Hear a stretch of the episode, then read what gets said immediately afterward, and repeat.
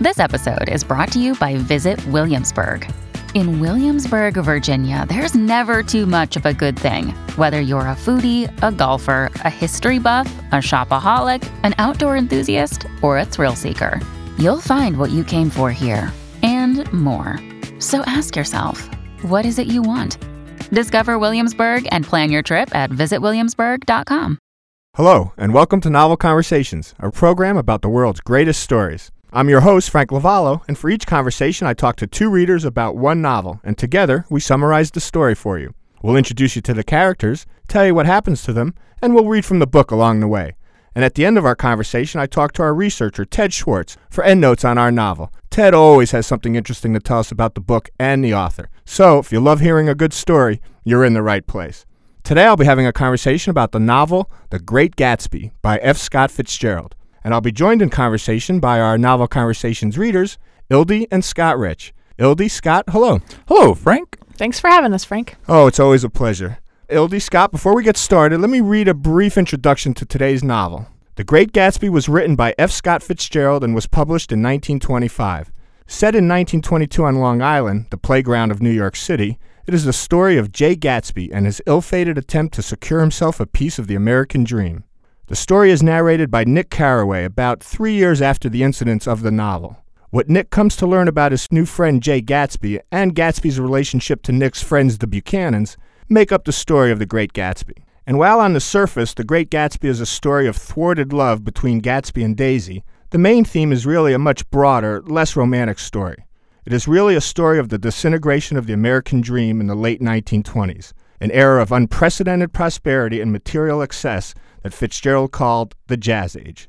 With that introduction, Ildy, let me ask you, is this the first time you've read The Great Gatsby? It is the first time, and I have to say, the first couple pages are a little bit tough, but there was enough of an enigma in the character of Jay Gatsby that it made me keep turning the pages to find out more. That's right. Fitzgerald doles out information about Gatsby very slowly throughout the entire novel. Yeah, and you end up wanting to know everything about him and you never fully will understand everything about him. You never get every detail that you really want. Well, we get a lot of details. We're just not sure which ones we can believe. Right. right. Well, Scott, let me ask you, is this the first time you've read The Great Gatsby? Yes. In high school it was assigned to me and as far as I can recall, I don't think I got past page 2.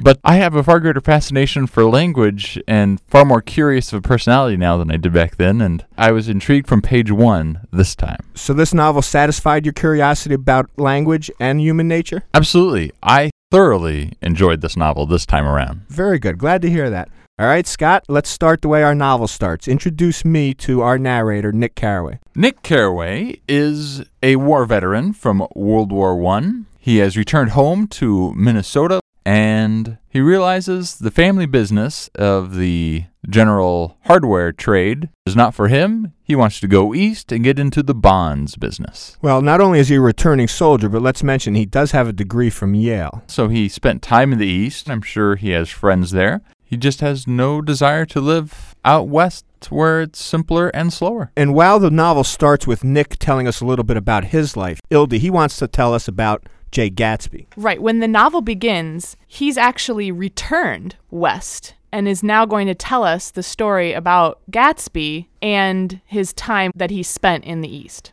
Well, when he gets east, how does he first become aware of Jay Gatsby? Gatsby is actually his neighbor. Yeah, Nick Carraway rents out a small little cottage on Long Island for $80 a month. It's a tiny little place, a little hole in the wall, and right next to him is one of the largest mansions he's ever seen, and a mysterious man named Gatsby lives there. Now, Nick Carraway is very clear to tell us that this mansion and the house he's renting are on West Egg, Long Island, not on East Egg, Long Island. Why the distinction? They both sit on opposite ends of a bay, and different social strata live on each side. I would say that West Egg, all the people are the haves, and on East Egg, they're the have mores. And on East Egg, they've had more for a longer time. Right, they're the old money. And they don't particularly care for all this new money showing up on West Egg, do they? Yeah, the snobbery comes out pretty clearly, and they don't associate with anyone on West Egg. Except maybe Gatsby. Because Gatsby is so extravagant in his parties, everyone wants into those. Yeah, but it seems that Nick can travel between West Egg and East Egg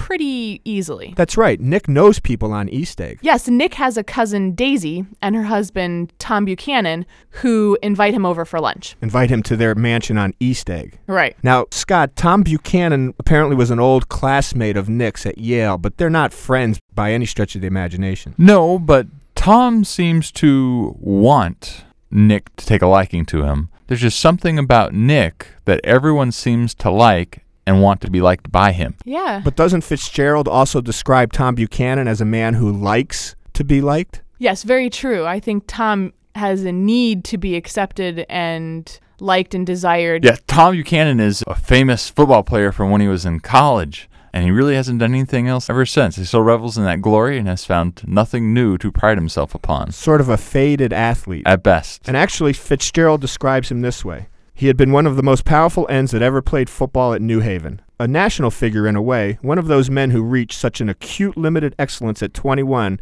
that everything afterward savors of anticlimax. Yes, and Frank, the following paragraph continues to describe Tom as someone who would drift on forever, seeking a little wistfully for that dramatic turbulence of some irrecoverable football game. Hmm. And Nick also tells us how wealthy Tom Buchanan is.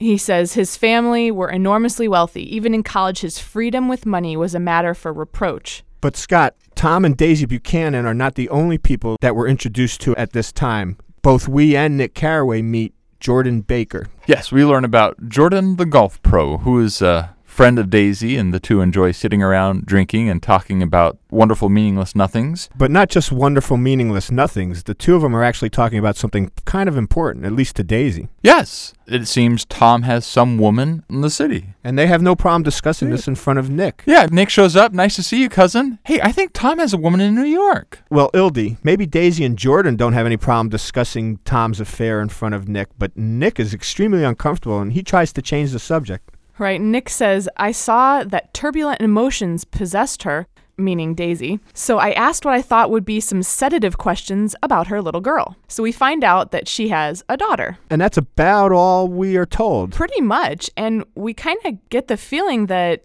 Daisy's pretty uninterested in her daughter. When Nick asks how she's doing, she says, Well, I suppose she talks and eats and everything. And that's pretty much all she says. Well, Daisy does take the time to reflect on her daughter's arrival into the world. She says that she told the nurse, I hope she'll be a fool. That's the best thing a girl can be in this world a beautiful little fool. Well, Scott, I think it's an attitude like that that tells us pretty much all we need to know about Daisy at this point. Quite the raging 20s kind of woman. She describes herself as sophisticated. God, I'm so sophisticated. And she also says to Nick, I'm pretty cynical about everything. These rich people are just so bored, and being bored just leads to their iniquity. But Nick is really not anywhere close to being that type of person yet. Just a couple pages later, Fitzgerald wrote Nick Carraway says, I was confused and a little disgusted as I drove away. It seemed to me that the thing for Daisy to do was to rush out of the house, child in arms, but apparently there are no such intentions in her head. And as for Tom, something was making him nibble at the edge of stale ideas as if his sturdy physical egotism no longer nourished his peremptory heart. But Scott, Nick Carraway's night didn't quite end when he left the Buchanans. He has one more almost chance encounter that night. Yes, as he's heading into his rental home on West Egg, he happens to see the strange man Gatsby, who he's been hearing rumors about, wandering around in the dark, out to the water's edge, stretching his arms outwards towards the opposite side of the bay over at East Egg. Nick says he could have sworn he saw his arms trembling, and then he glances to see what he's looking at, and all he can distinguish is a single green light far across the bay, probably at the end of a dock. Okay, Scott, the next scene in our novel is a couple of days later. Nick Carraway gets a phone call from Tom Buchanan who says, Let's go into the city. I want to introduce you to my girl. Yeah. And Nick clearly, from the very beginning, did not think much of Tom, but still he goes to meet Tom's girl. But Scott, Tom doesn't take Nick Carraway to meet his girl in the city. They actually meet her in the Valley of Ashes outside the city. That's right. About halfway between West Egg and New York is an area where all the industrial waste and ashes blown from the city's factories piles up and settles, and it accumulates in what Fitzgerald calls a certain desolate area of land. This is a valley of ashes, a fantastic farm where ashes grow like wheat into ridges and hills and grotesque gardens, where ashes take the forms of houses and chimneys and rising smoke, and finally, with a transcendent effort, of men who move dimly and already crumbling through the powdery air. Occasionally, a line of gray cars crawls along an invisible track, gives out a ghastly creak, and comes to rest. This is the home of Myrtle Wilson And we should mention her husband, George. and her husband George, who runs the local filling station. But Ildy, unlike Daisy Buchanan, George Wilson doesn't know his wife Myrtle's having an affair with Tom. So they don't actually pick her up at the gas station. Right. Tom basically gives her a code word which signals to her that she's supposed to get on a train and meet him uptown. For a not so secret rendezvous. Right. That's right. Actually, the only one that doesn't know about this rendezvous is Mr. Wilson. That's right. Daisy knows. Daisy's friend Jordan knows. Nick knows. And Myrtle's sister's going to meet them there in town as well. They actually all get together at an apartment that Tom rents in the city for Myrtle. And their escapades. Ildy, before we go any further, describe Myrtle Wilson. Well, Fitzgerald describes her as being in her middle 30s and faintly stout, but she carried her flesh sensuously, as some women can. Her face contained no facet or gleam of beauty, but there was an immediate, perceptible vitality about her, as if the nerves of her body were continually smoldering. Well, Ildy, I don't know what Nick was thinking when he first accepted Tom's invitation to meet Tom's I mistress, mean, either. But by now he's got to be getting pretty uncomfortable with this whole situation. Yeah, he's gonna drink it away. Nick says that he's only been drunk twice in his life, and this was the second time.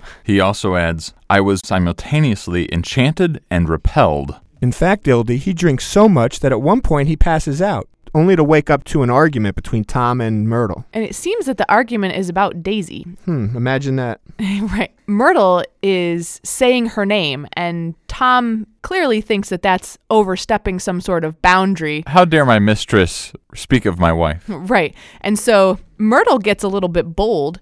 Fitzgerald says that Tom Buchanan and Mrs. Wilson stood face to face discussing in impassioned voices whether Mrs. Wilson had any right to mention Daisy's name. So Mrs. Wilson shouts, Daisy, Daisy, Daisy. I'll say it whenever I want to. Daisy, Daisy. And just like that, Tom strikes her and breaks her face right open. And basically, Nick says, Look at the time. I should be going.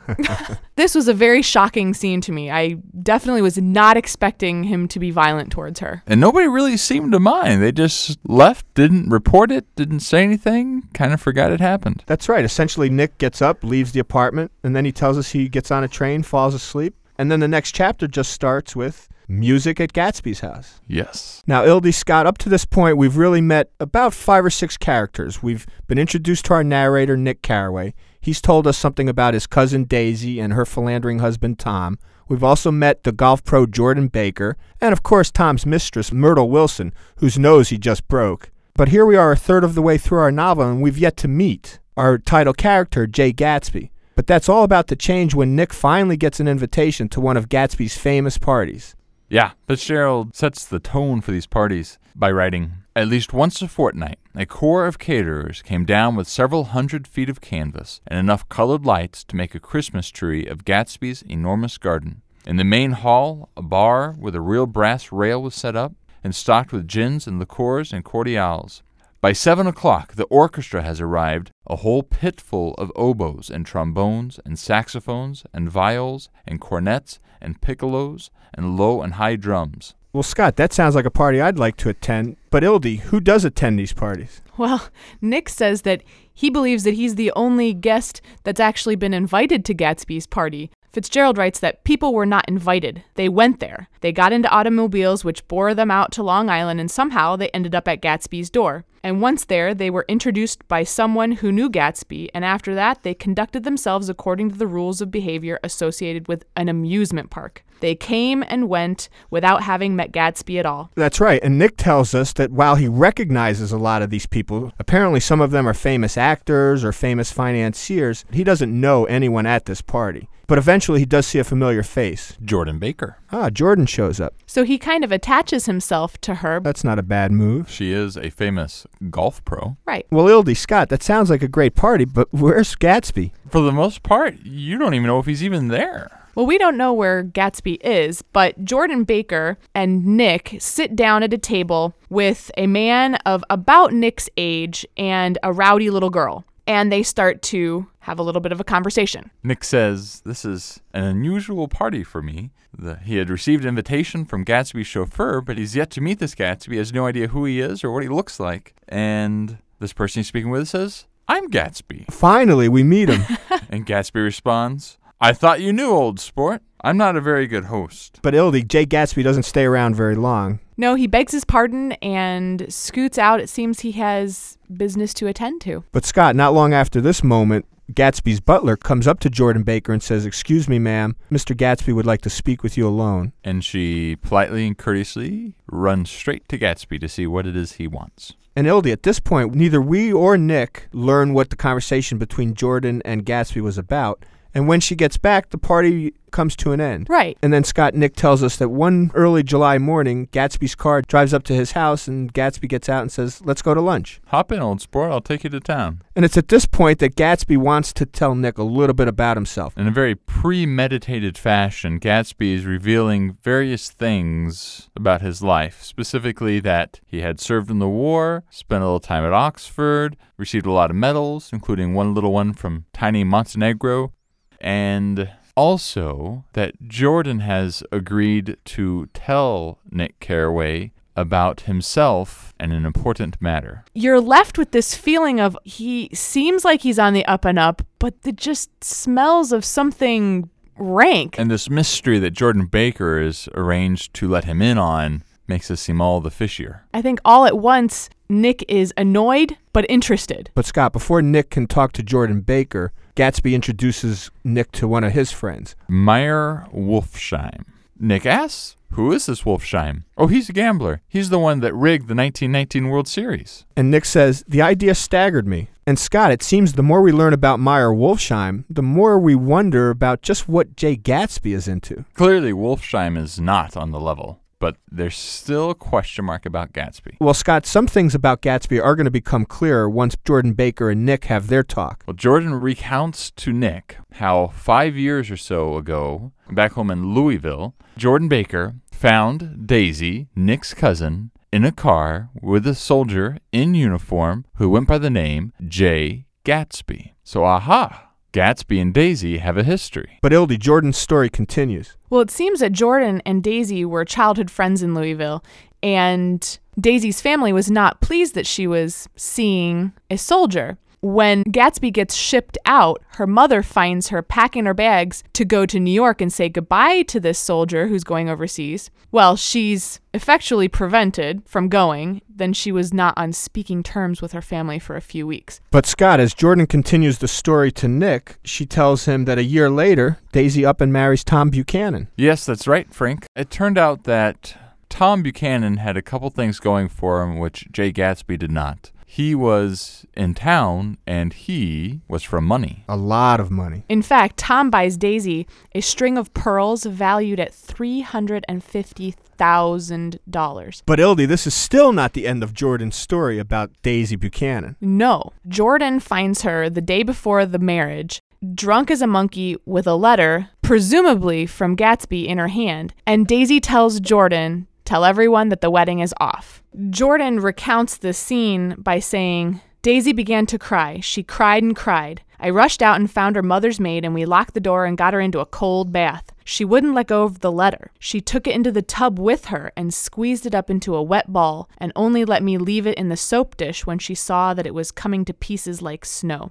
She didn't say another word, They gave her spirits of ammonia and put ice on her forehead, and the next day at 5 o'clock, she married Tom Buchanan. As Fitzgerald writes, without so much as a shiver. Cold. Disappointing. Well, it's about to get more disappointing for Daisy. Jordan now tells Nick about when Daisy and Tom come back from their honeymoon. It seems that even on the honeymoon in Santa Barbara, Tom is already a Flander. The honeymoon's really over. And Daisy is a very unhappy cynic. Well, Scott, I'm glad we finally got a lot of this backstory about Daisy and Jay Gatsby, but we still haven't gotten to what Jay Gatsby wants Jordan to tell Nick. Well, Jordan says to Nick about Gatsby. I think he half expected her to wander into one of his parties some night, but she never did. Then he began asking people casually if they knew her, and I was the first one he found.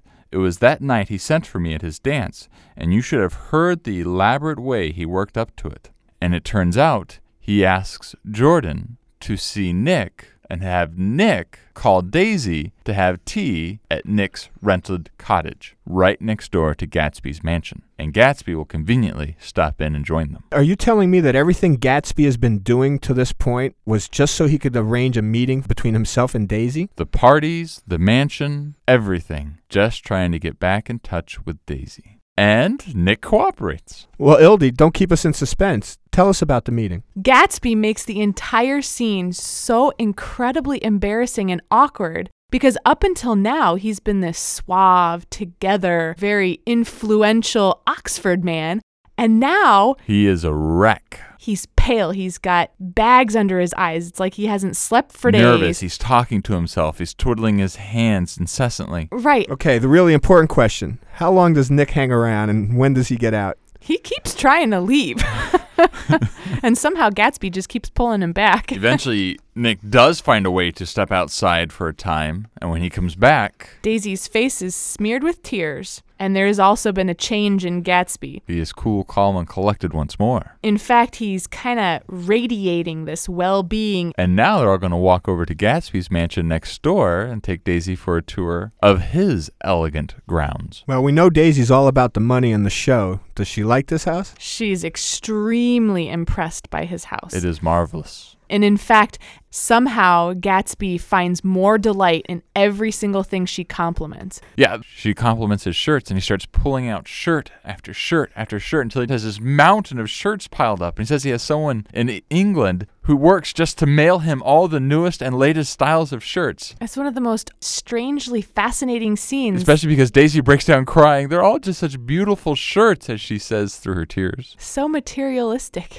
But Ildy, the lengths to which Gatsby would go to show off for Daisy go way beyond just these pretty shirts. He actually bought this house for her. Well, or at least to be near her. That's right. Gatsby even tells her, You always have a green light that burns all night at the end of your dock. And when he says that, you automatically remember that's what he was looking at in the very beginning when Nick sees him the first time. Obsessing at. And the scene has a obsessed stalker type feel to it. But Scott, Daisy was fully prepared to go along with whatever Gatsby had in mind for her. Nick tells the story. They had forgotten me. Daisy glanced up and held out her hand. Gatsby didn't know me now at all. I looked once more at them, and they looked back at me, remotely, possessed by intense life. Then I went out of the room and down the marble steps into the rain, leaving them there together. When you need mealtime inspiration, it's worth shopping Kroger, where you'll find over 30,000 mouthwatering choices that excite your inner foodie. And no matter what tasty choice you make, you'll enjoy our everyday low prices, plus extra ways to save, like digital coupons worth over $600 each week. You can also save up to $1 off per gallon at the pump with fuel points. More savings and more inspiring flavors make shopping Kroger worth it every time. Kroger, fresh for everyone. Fuel restrictions apply. But Scott, this idyllic moment between Gatsby and Daisy really doesn't last for very long. In fact, just a couple days later, Gatsby has a confrontation with Tom Buchanan. Tom Buchanan is out for a afternoon ride on horseback with two friends, and they show up at Gatsby's door and introduce themselves and come in for a drink. And Ildy, Gatsby really can't help himself. He almost immediately confronts Tom by telling him, You don't really know me, but I know your wife. We're good friends. That makes Tom suspicious immediately. Fitzgerald actually says that Gatsby's moved by an irresistible impulse. He even goes so far as to invite him to his house for his next party. And Scott, in fact, Tom and Daisy Buchanan do show up at Gatsby's next party. And it really doesn't go well. Yeah, Frank, it's at this party that Tom reaches his limit with Gatsby's impertinence and says loudly, Who is this Gatsby anyhow? Some big bootlegger? But let's be fair, Daisy wasn't very happy at this party either. In fact, Fitzgerald tells us she was appalled by West Egg, this unprecedented place that Broadway had begotten upon a Long Island fishing village. So Tom may have ruined the night that Gatsby had hoped to have with Daisy, but Daisy wasn't very happy with what she thought Gatsby had become either. No, she wasn't. In fact, merely because of Daisy's reaction to this party, Gatsby will in turn stop having these parties altogether. That's right, Ildy. So to keep the affair discreet, to keep it secret, Gatsby fired all of his servants, replaced them with employees from Meyer Wolfsheim. so that they will be a little bit more discreet. But Scott, even in the middle of this affair, Daisy hasn't completely broken away from her husband Tom. In fact, she plans a party with Tom and Jay Gatsby. Yes, the awkwardness is yet to come. What was she thinking? I think on a certain level, she wants to make Tom jealous. And it certainly works. Well, Tom can only take so much Liquor, you mean? liquor and of Daisy's taunting. And Scott, where does that combination of taunting and liquor lead? Well, it leads to a great deal of discomfort in the living room of the Buchanan house, and that leads them to jump in the cars and head to New York City to find something to do. Two cars. Yeah, Tom lets Gatsby and Daisy ride together in Tom's own car. His nice blue coupe. That's right. And Tom takes Nick and Jordan Baker in Gatsby's Rolls Royce. If you think that's strange, wait till they all stop at Wilson's for gas. In one of the windows of the gas station, you can see Myrtle. Tom's mistress. And Myrtle Wilson has her eyes fixed upon that fancy yellow Rolls Royce. It's not Tom she's looking at. It's Jordan, the girl passenger riding in the same car as Tom that she is fixated upon. Fitzgerald has Nick Carraway tell us, I realized that her eyes, wide with jealous terror, were fixed not on Tom, but on Jordan Baker, whom she took to be his wife. But Scott, let's be clear, no one but Nick saw Myrtle in the window. Correct. Well, when they now get to New York, what do they do? Where do they go? There's some loud arguments from car to car trying to decide somewhere to go. In the end, they compromise and decide to get a parlor of a suite in the Plaza Hotel. Well, Scott, they're all in the plaza, drinking whiskey. We know a confrontation's coming between Jay Gatsby and Tom Buchanan. Tom finally comes out and asks, What kind of a row are you trying to cause in my house, anyhow? I suppose the latest thing is to sit back and let Mr. Nobody from Nowhere come into your life. Well, if that's the idea, you can count me out. Nowadays, people begin by sneering at family life and family institutions, and next they'll throw everything overboard. Fitzgerald says of Tom, he saw himself standing alone on the last barrier of civilization. But Ildy, Gatsby escalates it. He says, Old sport, there's something you need to know. Your wife doesn't love you. She's never loved you. She loves me. She only married you because I was poor and she was tired of waiting for me. It was a terrible mistake, but in her heart, she never loved anyone except me. And the whole time he's saying that, I was thinking to myself, it shouldn't be Gatsby who's declaring this. It should be Daisy. Well, what does Daisy say? She does kind of choke out what he wants, but there's a certain lack of confidence in her voice, which everyone perceives. And finally, she breaks down and says, Well, I love you now. Isn't that enough? This is not what Gatsby wanted to hear. And the really shocking thing I found is that Tom completely comes clean with all of his own repeated past affairs. So we've moved on, we're over it, and we're still sticking with each other. And that kind of confidence Daisy finds irresistible. But Scott, Tom's not satisfied with just winning Daisy back from Jay Gatsby. He sets out now to destroy Gatsby. Yes, he starts laying into Gatsby right there in person in front of everyone, questioning his business contacts, the source of his wealth, Calls him a bootlegger again. questions how well he treats his business associates, accuses him of abandoning people in the past. Ildy, Tom is feeling pretty good about himself right now. That's right. In fact, Tom thinks that he's torn Gatsby down enough in Daisy's eyes that he allows Gatsby to take her home in Gatsby's own car. And Scott, as Tom, Nick, and Jordan are getting back into Tom's car, Fitzgerald gives us a warning. He has Nick say, So we drove on toward death through the cooling twilight. Who dies? Myrtle Wilson. Well, as you recall, Myrtle Wilson was staring jealously at Tom Buchanan riding with a female passenger in a yellow Rolls Royce. Well, I do remember that. And it turns out she sees the yellow Rolls Royce coming down the road, and she runs out to get Tom's attention, who she thinks is driving that Rolls Royce yet again, but he's not. Jay Gatsby and Daisy are in the Rolls Royce, and they do not see her in time to swerve. Right, the newspapers called it a death car because it didn't stop. It was a hit and run. As Fitzgerald tells us, Myrtle Wilson lay in the road, her life violently extinguished. Her mouth was wide open and ripped at the corners as though she had choked a little in giving up the tremendous vitality she had stored so long. Tom, Nick, and Jordan, on their way home, find Myrtle dead and a crowd gather around, and they hear that it was, in fact, a yellow car which had struck her. Myrtle's husband, Mr. Wilson, had also seen the yellow car and knew that Tom was driving it earlier in the day. And so Wilson is pretty sure where he can find someone who knows about this yellow car, namely Tom Buchanan. But Ildy, we really don't find out the whole story of this incident until Nick finds Gatsby hiding in the bushes at Daisy's house. Right, and as soon as Gatsby sees Nick, he asks him, Did you see any trouble on the road? And Nick says yes. And then he hesitated and says, Was she killed? And Nick says yes. And Gatsby says, I thought so. I told Daisy I thought so. It's better that the shock should come all at once. She stood it pretty well. And this kind of confuses Nick because he and everyone else was under the assumption that Gatsby was driving. And then it dawns on him that it was Daisy who was driving. And Gatsby confirms that. Right. But he also tells Nick, Of course, I'll say it was I who was driving. And Scott, Nick leaves at this point, but Gatsby stays. Why does he stay? Well, after the day's events, he's worried that Tom may, in some way, lash out at Daisy, and he wants to be there to rush into the house if there's any problems between Tom and Daisy. But as you see in the window, Daisy and Tom are just sitting opposite each other at the kitchen table with a plate of cold fried chicken between them, and his hand has fallen upon hers and covers hers. They weren't happy and they didn't eat anything, but there was a natural intimacy between the two. That's right, as Nick tells us, I walked away and left Gatsby standing there in the moonlight, watching over nothing.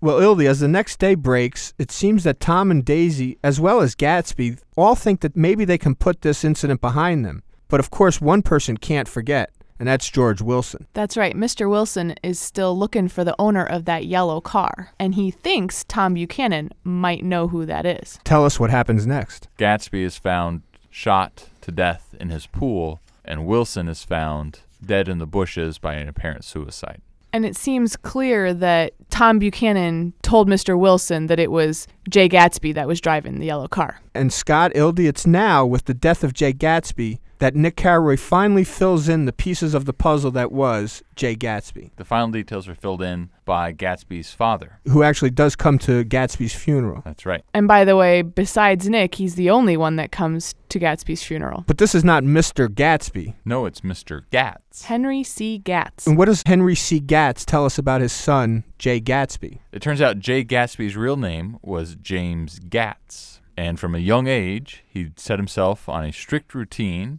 to go far in life. He made his way from fishing and rowboats to first mate on a wealthy man's yacht into the army, He did have a distinguished service career. where he did, in fact, receive many medals for his tremendous service in the war. and he did spend some time at Oxford. Not going to school. So he went to Oxford. Well, Scott, clearly James Gatz or Jay Gatsby had ambition then before he met Daisy. She put that ambition on the fast track. He realized he needed money to have Daisy. But Ildy, do we ever find out where Gatsby's money came from? No, but my best guess is counterfeit bonds because we know one of his associates was picked up handing bonds over the counter. And this is something we think he was doing with Meyer Wolfshiem. Probably. Right. And during all this time leading up to the funeral and at the funeral and after, where's Tom and Daisy? They leave the country. Nick makes the comment about Tom and Daisy towards the end. They are careless people, Tom and Daisy. They smashed up things and creatures and then retreated back into their money or their vast carelessness or whatever it was that kept them together and let other people clean up the mess they had made. And actually, Ildy, before Nick finishes telling us the story of Jay Gatsby, we learn one more amazing thing. A few months later, Nick runs into Tom, and Nick asks him, Tom, what did you say to Wilson that afternoon? And Tom says, I told him the truth. And this is when Nick realizes Tom doesn't know that Daisy was the one driving the car. And actually, Ildy, that's a devastating fact. This entire story was about Jay Gatsby trying to prove his worth to Daisy, and it turns out Daisy was worthless. Sad. Yeah, all these events in the end drive Nick to go back home to the Midwest. And it's on that somewhat hopeful note of Nick going back to try to rediscover some of his Midwestern roots that our novel ends. Right. Right. Now, of course, during our conversation, we weren't able to get to every character or event in the book, so if there's someone you want to tell us about or maybe a quote you want to read, now's your chance. Ildy, do you have something? Well, one of my favorite scenes is actually quite romantic. Jordan Baker is describing how she saw Daisy and Gatsby for the first time. Hmm. And knowing what we know now, it's a particularly sad romantic scene. Fitzgerald writes The officer looked at Daisy while she was speaking in a way that every young girl wants to be looked at sometime. And because it seemed so romantic to me, as in Jordan Baker, I've remembered the incident ever since. Ildy, you're right. By the end of the book, you forget that there ever was anything real between Jay Gatsby and Daisy. Right. Scott, do you have anything? I do. When Nick Carraway finally makes it back home to Minnesota, he reflects on everything that he's encountered and lived through in the East. I see now that this has been a story of the West. After all, Tom and Gatsby, Daisy and Jordan and I were all Westerners, and perhaps we possessed some deficiency in common which made us subtly unadaptable to Eastern life. That knowledge came very dear to Nick Carraway. Hmm. Sadly, yes. I have a quote or two that I want to read from Meyer Wolfshiem, who was Jay Gatsby's business partner. Nick Carraway has gone to him to tell him that Jay Gatsby's dead and that Meyer should come to the funeral, and Meyer says, I'd like to come, but I can't do it. Can't get mixed up in it. Let us learn to show our friendship for a man when he is alive, and not after he is dead. After that, my own rule is to let everything alone. And I think that's good philosophy. Tell the person you love them while they're alive. There's no point in crying over their grave later. It's a good philosophy, except I think he's using that as an excuse because of his own selfish motives for not wanting to go. But on the note of admiring people while they're still living, Nick was overjoyed for the rest of his life that his last words to Jay Gatsby were, They're a rotten lot. You're better than all of them. And Nick's right, but there's no real angel in this story. Ildy, I agree. And that's where we'll end today's conversation about the novel, The Great Gatsby by F. Scott Fitzgerald. I want to thank both of you for coming in and having this conversation with me. It's been great. Can't wait to read it again. It's been my pleasure. Joining me now for endnotes on today's conversation is our researcher, Ted Schwartz. Hello, Ted. Hi, Frank. So, Ted, The Great Gatsby is F. Scott Fitzgerald's best known novel. And Ginevra King's least known. Ginevra King? Ginevra King. This was his girlfriend, first serious love affair. He was 18 at Princeton. She was 16 at finishing school. Madly in love with one another, but she was from way too much money, and in her world, a poor boy shouldn't think of marrying a rich girl. Well, Ted, that certainly sounds like our plot of The Great Gatsby and the story of Jay Gatsby and Daisy. Is that what you mean by this was Ginevra King's novel? No, actually, Fitzgerald was always drawn to women who wrote, and one of those was Ginevra. Now, she had not published, but she did write, and one of her short stories, which she gave to Fitzgerald to look at, was a story which eventually made its way into the Fitzgerald collection in Princeton University, and according to scholars, it was essentially the outline he followed for The Great Gatsby. Well, Ted, did Fitzgerald ever acknowledge that was where he got this story, or did Ginevra King ever tell anyone about this? Not that we're aware of. In her world, she would not have discussed something like that. And over the years, that relationship remained known but so strained that it was never something that she would talk about. And I'm guessing Fitzgerald would not have admitted it either. No, he kept his sources very, very private until his death when his daughter discovered a lot of them. Is it possible to read Ginevra's short story at Princeton? Yes, and I'm looking forward to reading it myself someday. Ted, I've got to believe those papers have led to many novel conversations. I'm sure they have, Frank. Thank you very much for bringing your endnotes to today's conversation about the novel, The Great Gatsby by F. Scott Fitzgerald. Oh, Always a pleasure, Frank. I also want to thank our Novel Conversations readers, Ildy and Scott Rich. I'm your host, Frank Lavallo. This week I had a conversation about the novel, The Great Gatsby by F. Scott Fitzgerald. Until next time, I hope you find yourself in a novel conversation. Mad Magazine, advertising mascots, B movie posters. and cartoons. Oh, yeah, can't forget cartoons. If you get the funky connection that ties these pop culture gems together, you'll dig two designers walk into a bar. See, we're a couple of creatively curious pals living between the bookends of grand museums and dive bars. Hey, you know the place, the sweet spot where highbrow and lowbrow become drinking buddies. So join our barroom chats as we talk influential work and uncover stories of how the familiar became iconic. Think behind the music for the stuff we love. Check out our website at two designerswalkintoabar.com. And listen wherever you get your podcasts or visit evergreenpodcasts.com. This podcast was produced with the support of the Ohio Motion Picture Tax Credit and in partnership with the Ohio Development Services Agency.